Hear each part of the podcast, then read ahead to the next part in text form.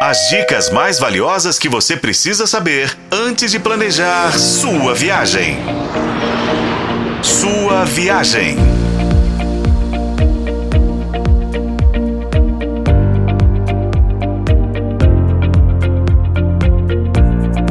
Bem-vindo à sua viagem, o seu canal de turismo na FM O Tempo.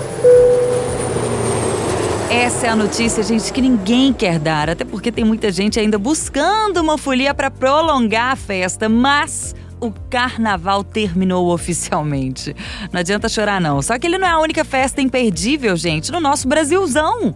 O país é enorme e diverso, com muitas vivências, crenças e festivais de todos os tipos. Há também as tradições folclóricas que se perpetuam há centenas de anos, como a Folia de Reis, o Congado, o Bumba Meu Boi e a Cavalhada. Uma forma de conhecer mais sobre os modos de vida de cada região do país é participando das suas festas. De acordo com uma pesquisa da plataforma de hospedagem Booking.com, 78% dos viajantes brasileiros dizem que ter uma cultura diferente é um fator importante na hora de escolher um destino nas férias.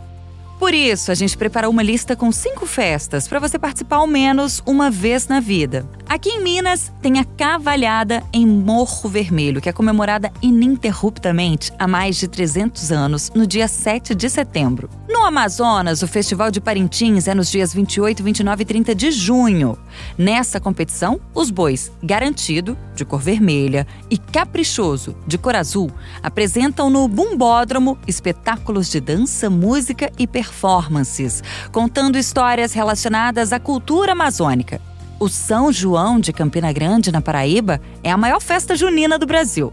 Ela é conhecida pela grandiosidade, diversidade de atrações e preservação das tradições culturais nordestinas. Neste ano, a festividade vai acontecer entre 29 de maio e 30 de junho.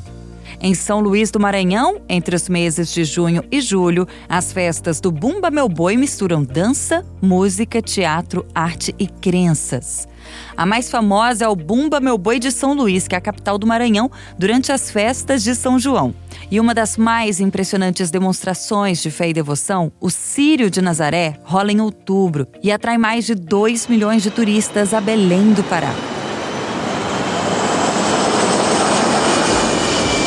Ficam aqui as dicas, com colaboração de Paulo Campos. Eu sou a Renata Zacarone e esse foi o podcast Sua Viagem. Acompanhe pelos principais tocadores de podcast e na FM O Tempo.